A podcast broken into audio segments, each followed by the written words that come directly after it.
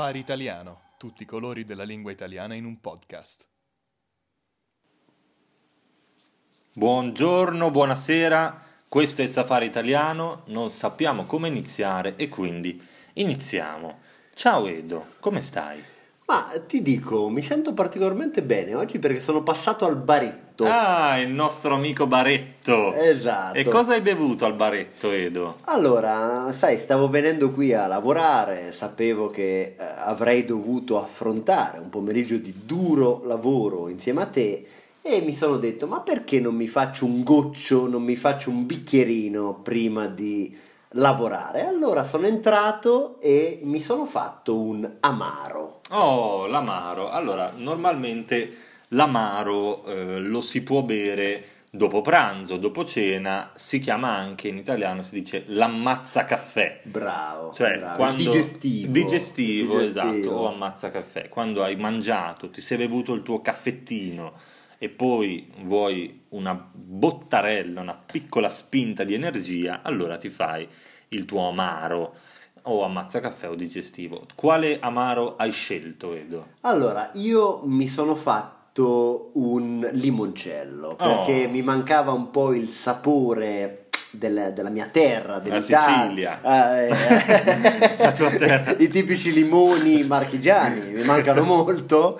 Eh, ma eh, come sai, quando tu bevi il limoncello all'estero, lim- i limoni sono sempre sintetici. Eh, allora sì. questo retrogusto un po' metallico, un, po' plastificato. Un po' troppo bocca. dolce, no? Un po' dolciastro. Non è, non è buono. Tra l'altro vorrei subito dire che buona educazione eh, dice che nei ristoranti l'amaro è offerto dalla casa. Giusto. Offre la casa, come si dice. Infatti, allora, l'ultima volta sono andato al ristorante con i miei amici, abbiamo fatto una cena tutti insieme, abbiamo mangiato molto, abbiamo bevuto tanto vino, quindi insomma abbiamo, abbiamo speso tanti soldi Esatto. e poi aspettavamo, abbiamo chiesto il conto e poi aspettavamo, ci è arrivato il conto, ma noi dicevamo, beh, adesso ci porteranno anche l'amaro, il limoncello, la liquirizia, no? Bravo, il liquiriziello. Esatto. Bravo.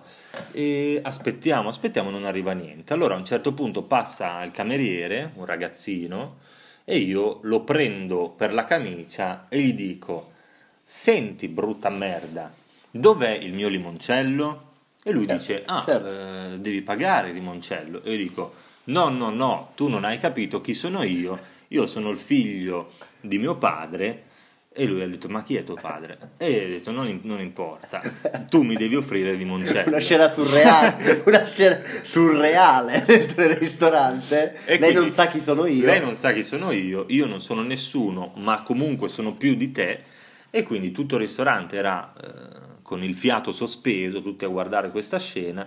E alla fine eh, ho tirato fuori la pistola e mi sono fatto offrire il limoncello. Anzi, mi hanno regalato tutta la bottiglia. E quindi alla fine di questo tranquillo, di questa tranquilla conversazione, hai bevuto alla fine il limoncello? No, Ah, no. alla fine, quando mi hanno dato la bottiglia di limoncello, io l'ho presa e l'ho spaccata in testa al cameriere. Certo, perché è tradizione in Italia che eh, qualora la bevanda non sia di tuo gradimento, rompere la bottiglia in testa a chi te la porta. Questo è Esattamente, classico. è, è il minimo, diciamo, è il minimo. Assolutamente sì.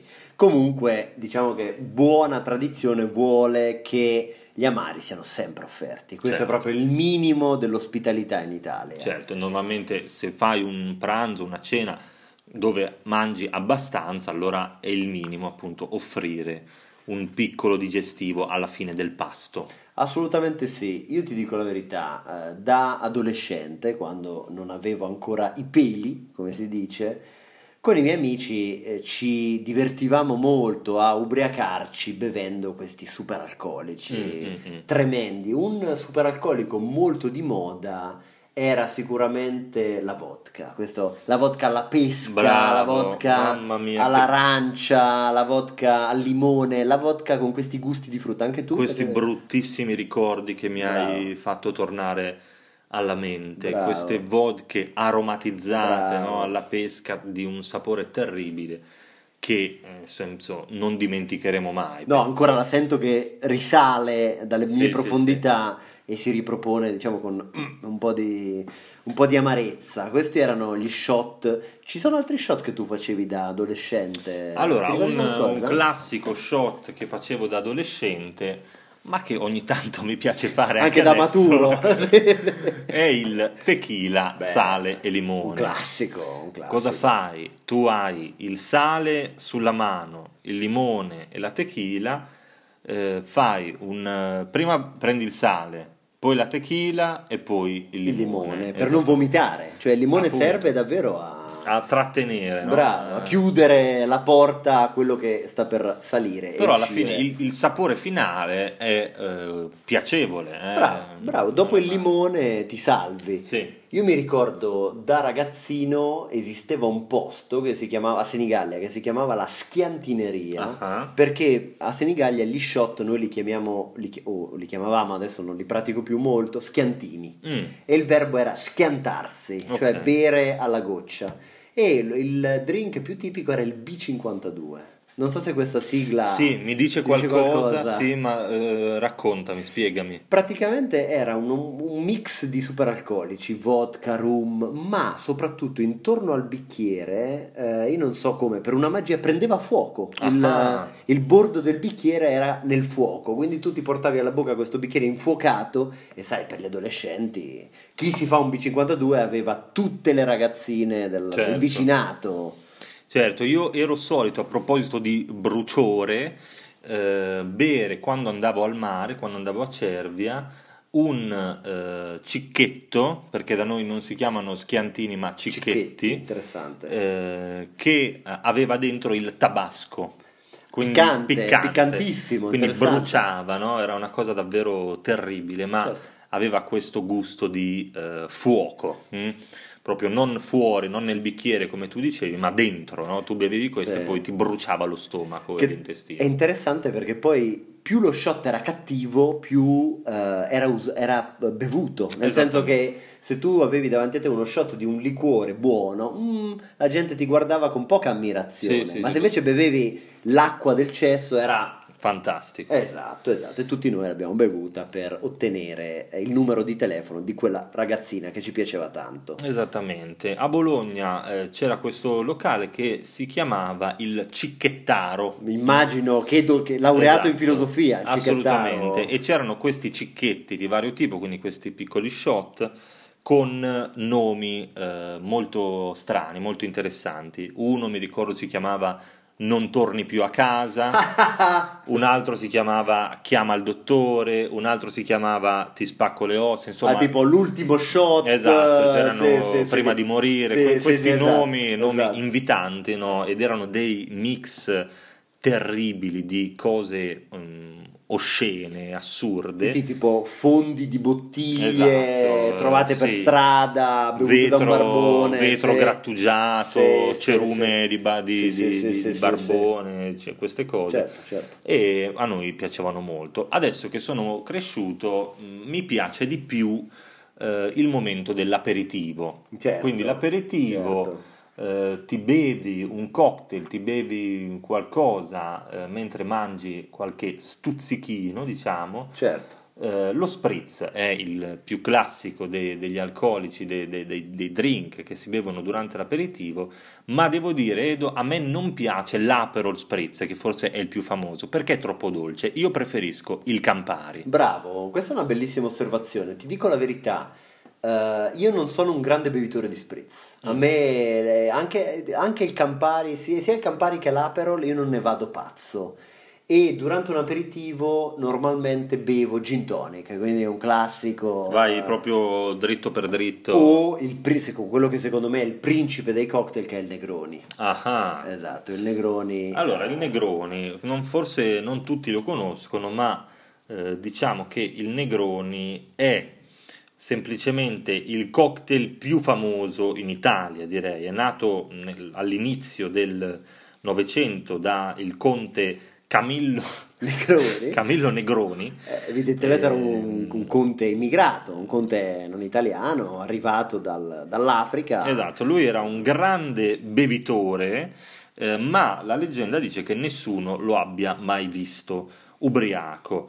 Eh, perché eh, bella leggenda eh, questa la leggenda del signor Negroni e cosa eh, compone la, il Negroni? Allora ci vuole il gin, il Campari, il vermouth e uno splash di soda. Uno splash, a me mi piace questa espressione, uno splash di soda.